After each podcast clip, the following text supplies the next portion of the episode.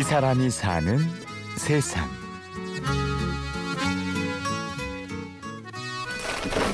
자, 요거 지금 펜 네. 있으시죠? 레시피 네. 불러드릴게요. 네. 우유가 50%, 네. 그 다음에 밀크 초콜릿이 25%, 25%요? 네. 프라토 올리고당이 25%. 서울 강남구의 한 사무실. 사람들이 모여서 무언가를 열심히 만들고 있습니다. 돼요? 밀크 초 아, 저희 여기는 수제잼 공방으로 이제 운영이 되고 있고요. 주로 이제 취미 형태로 수제잼 만드는 거 배우실 분이나 아니면 창업 목적으로 해갖고 그 컨설팅 받으신 분 대상으로 운영돼요. 그래서 이거 먹고 살쪘다 그러면은 빵 때문이라고 우기세요. 이미 쪄서 뭐. 오늘은 커피 초코 잼을 만드는 날입니다. 잼을 만드는 법을 알려주고 있는 사람은 배필성 씨. 이곳에서는 무엇을 상상하든지 그 이상의 수제잼이 만들어집니다. 갑자기 분식집에서 같이 라면 먹다가 라면 스프 하나 주고 간 사람도 있어요. 이걸로 잼을 만들어 달라고. 뭐 두부, 뭐 스프, 뭐 안 만들어 본 게 없어요. 그리고 현재 그 밥 비벼 먹는 잼도 있어요, 저희가.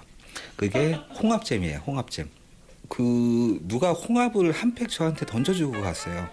이걸로 잼을 만들어 달라고. 필성 씨가 수제잼을 만들기 시작한 건 6년 전부터입니다. 잘 나가던 회사를 그만두고 외로운 개척을 시작한 건 스트레스 때문이었습니다.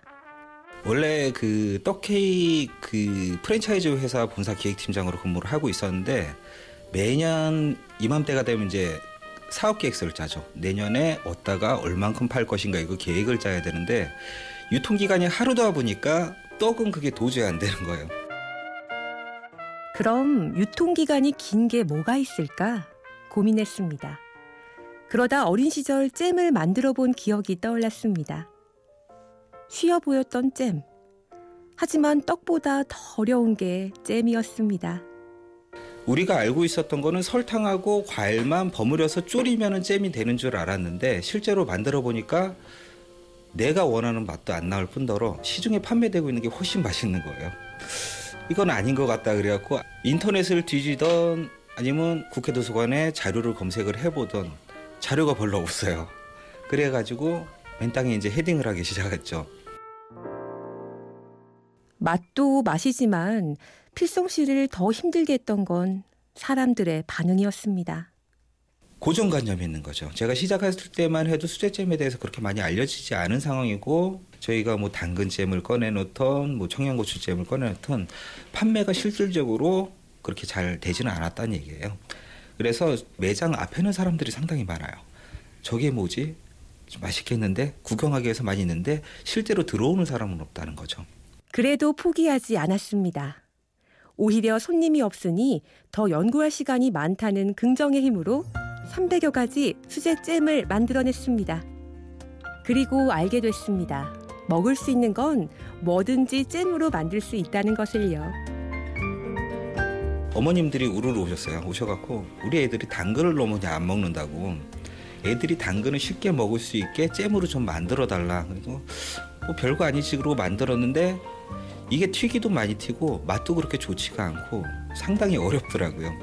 그래서 사과 과즙을 갖다가 첨가해 주는 방법이었어요.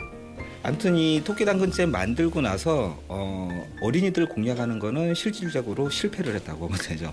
아이들이 상당히 똑똑해요. 그래갖고 색깔 보고 안 먹어요. 근데 어떤 현상이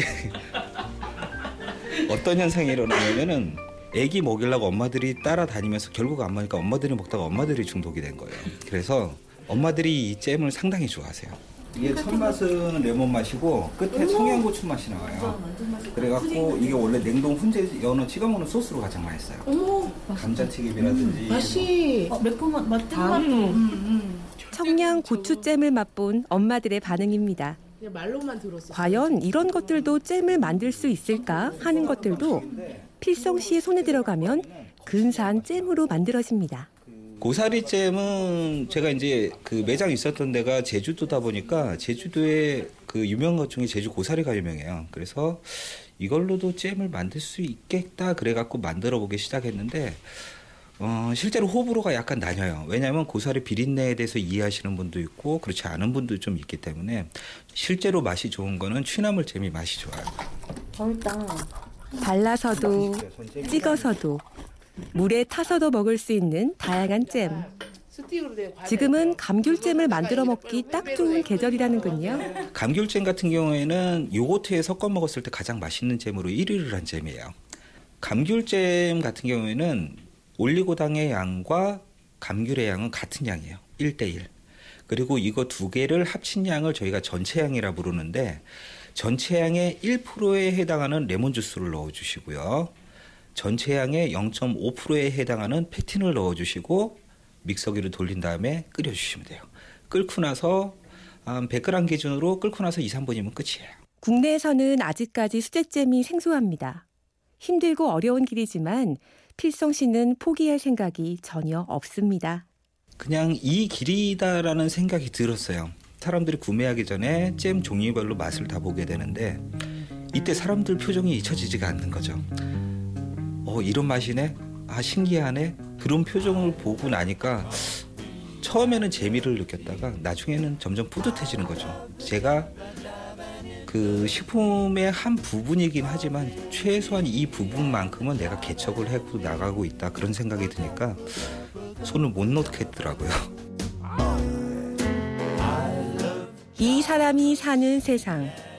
오늘은 달달한 잼만큼 즐거운 삶을 개척해가는 수제잼 연구가 배필성 씨를 만났습니다. 지금까지 취재 구성의 고경봉, 연출 김철영, 내레이션 임현주였습니다. 고맙습니다.